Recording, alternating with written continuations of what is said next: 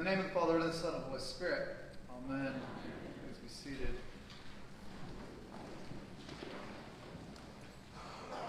Continue our series on uh, questions that Jesus asks, answers, and avoids. And uh, this week we get another twofer. Very exciting. We get a question that Jesus answers and a question that Jesus asks. Um, and actually, we have sort of a question um, that Jesus answers directly.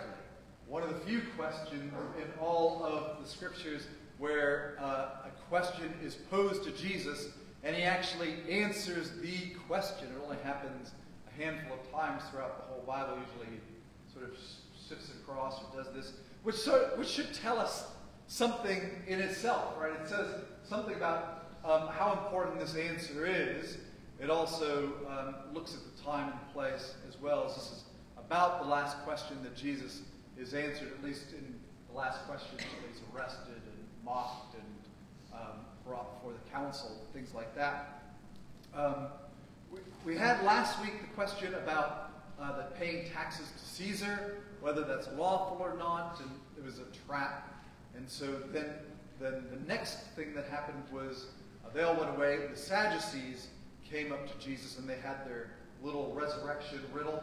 Um, we usually do that in another year, but we, so we skip it this year. But the little resurrection riddle where where a woman was was uh, married to a guy and he died, and then so she married his brother according to the law, and then he died and married brother according to the law. She, all seven brothers died, and she had no kids, and so therefore, whose wife will she be in the resurrection? And Jesus goes, um, "Don't are you not wrong because you don't know anything?" Basically. You don't know the scriptures, you don't know the law, you know nothing about the resurrection, and this isn't how it's going to be at all. And the Pharisees were like, yeah. Um, they're always happy, you, you know, the, the enemy of my enemy is also a friend type thing is what we got going there. And now the Pharisees have this question um, What's the greatest commandment? We've got 613 little laws that have, that have been um, designed and come up with in order to keep the law fully. Um, so, in those 613 rules and regulations, which is the most important? Jesus says, You shall love the Lord your God with all your heart, with all your soul, with all your mind, with all your strength. The second is like unto it, you shall love your neighbor as yourself. On these two commands hang all the law and the prophets, and there was silence. Right? This is a question that Jesus answered um, that they couldn't find any fault with. Um, in Mark's gospel, actually, a scribe asks Jesus this question, and the scribe says, actually, like, that's a great answer. Like, you're exactly right. Um, that's not here in Matthew's gospel, but um, Jesus says, yeah, then you're not far from the kingdom of God. Um, if you think that's a good answer, right? This is so it's, a, it's an important important aspect, um, as Jesus says, on these two commandments hang all the law and the prophets, which means all the law that Moses that Moses gave and all the prophetic writings, everything stems from love the Lord your God with all your heart, mind, and soul, and um, love your neighbor as yourself. In fact, as we've talked about before, um, this this this ver- this isn't really like a one-two. This isn't like the best one is love the Lord your God with all your heart, mind, and soul. And then number two is love your neighbor as yourself. It's really, it's really love the Lord your God with all your heart, mind, and soul. And another way to say it is love your neighbor as yourself. So if you're loving your neighbor as yourself, you're loving God, is what Jesus is saying. He's saying a way to show your love for God is to love um, your neighbor. So now you know this is all you have to do to earn salvation. Easy peasy, lemon squeezy, right? There's, you'll have no trouble to love God with all your heart, mind, and soul, and love your neighbor as yourself. Um, which is why it's not so easy, right? Even though you have 613 rules, sometimes it's way easier to keep the rule of you only walk this far on a Sabbath day um, than it is to love your neighbor as yourself. Um, the reason we have these other 613 rules is, is sort of like, well, how do we love God? how do we love our neighbor? I know how we love our neighbor. We love our neighbor by doing X, Y, and Z and um, forget the major part, um, like justice and uh, uh, other things like that, righteousness. Um, and so Jesus asks, though, a follow up question. The, uh, who's the Messiah?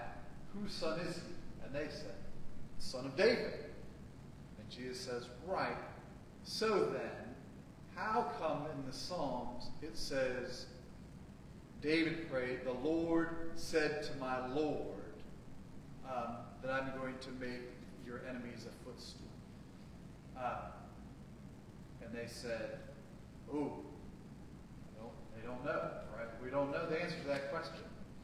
Um, Jesus says, if, if, he's, if he is um, the son of David, then how is it that David calls him Lord? How can he call him Lord if he's his son? It says, and nobody was able to answer. Um, and here we, we, do, Jesus begins setting forth this, this reality of, of, of who the, not only who the Messiah is, but what the Messiah is.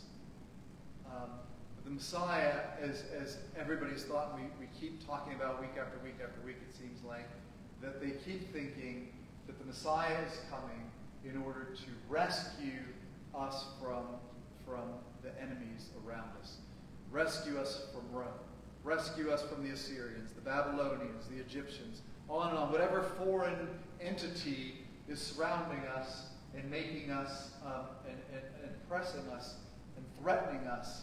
Um, the Messiah has come to put all things right, and that will be David's son. And, and Jesus says, wait, wait, wait, hold on a minute. How can it be just David's son if David is calling him Lord? And whether this is a question they never pondered or a question that's just outside of their own comfort zone of, of what the Messiah is to be, all of a sudden we see here that the enemies of, of God aren't the Romans and aren't the Assyrians and aren't the Egyptians and the Babylonians. The enemies of God are sin and death. And the kingdom of heaven has come in. If the kingdom of heaven has come in, that means the kingdom of darkness is fading away. Right? This is the reality that's taking place. That sin and death become the enemies, and um, the way that our, enemies will be put under the footstool, so to speak, will be through the cross and resurrection and ascension of Jesus. And, in, and, and then it says, and they dared ask him. Right? No more no more questions.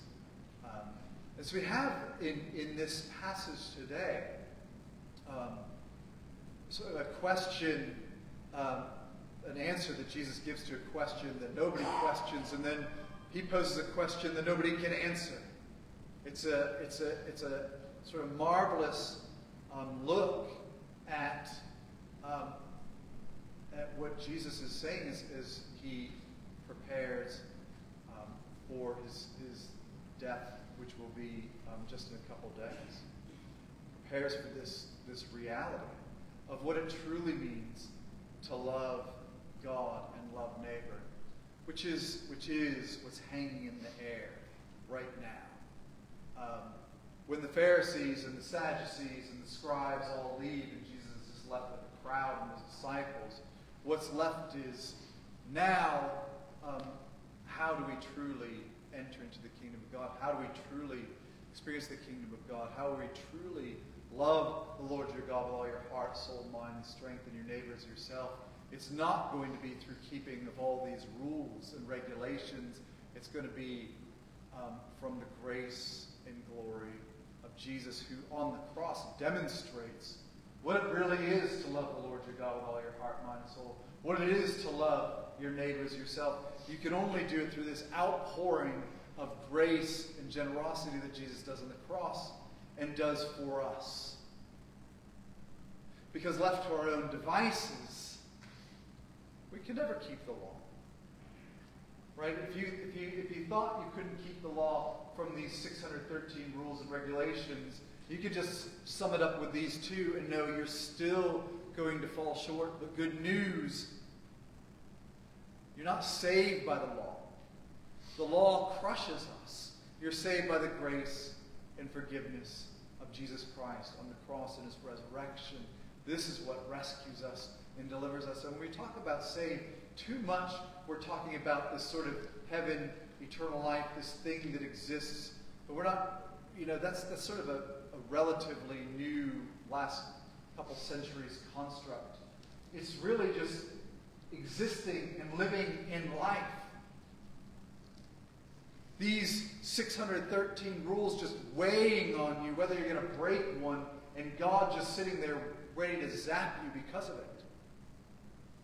Or do we have a God that sends forth his Son into the world in order to redeem the world in order to bring forth love and grace and hope and promise?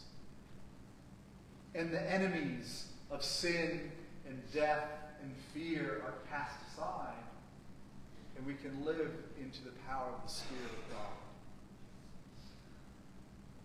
This is where we find ourselves.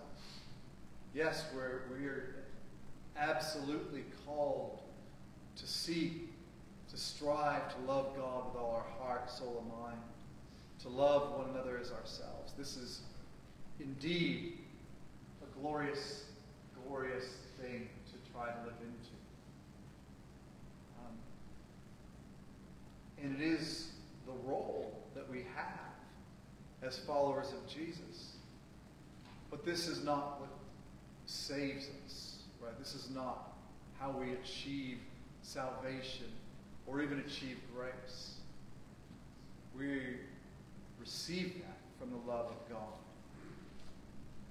freely.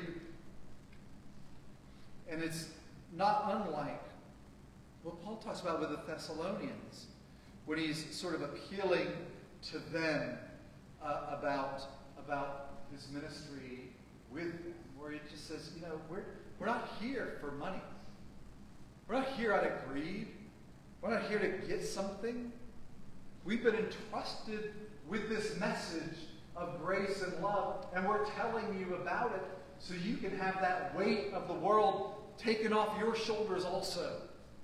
That you don't have to worry about how you're going to earn God's favor because you don't need to earn God's favor. And we're not here to please God, please man. We're here to please God. We didn't come with words of flattery. We didn't come to get rich. We didn't come to swindle you out of anything. We came just because we love you. But moreover, we came because God loves you. And so, therefore, we came like nursing mothers to a child to feed you. And now, because of the love that God has for you and the love that we see God have for you, we started to love you just like God loves. And this is, this is the gospel message. Right? This is what really Jesus is talking about when he's talking about loving one another. It isn't this, it isn't this just abstract concept. It's, it's this true feeling of putting ourselves aside as much as we are able to put ourselves and ego aside in order to bring forth God's love upon other people. Not even our love, but God's love on other people. And when we see the love of God that comes upon people's lives, and we love them the way that God loves us, and we see the transformation, the change, we celebrate, we rejoice, and then we begin to love even more deeply than we did before. We start things out of obedience, for lack of a better word. We're told to share God's love. We're told to love, love our neighbors, ourselves, to love God with our whole hearts and minds. But what ends up happening is we begin to be changed and transformed and to truly exhibit God's love through the Spirit of God. And no law can weigh this down.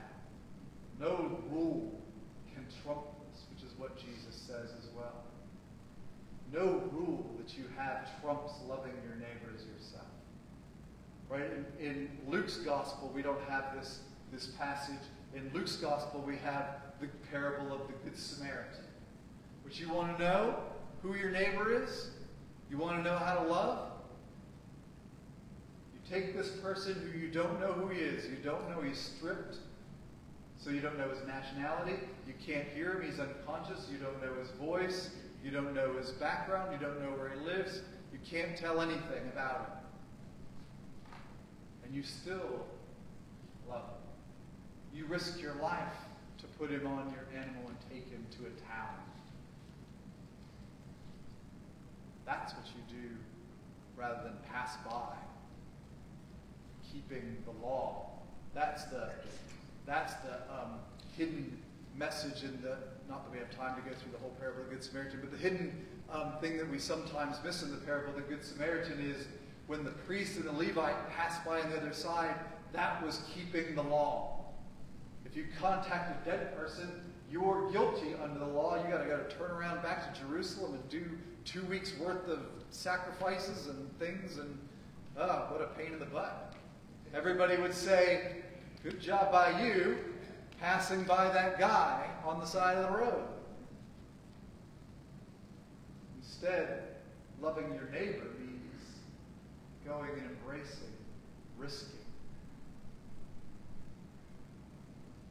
This is the invitation that's set before us, and moreover, the example we've been given by Jesus on the cross releases us to experience this amazing, immense love.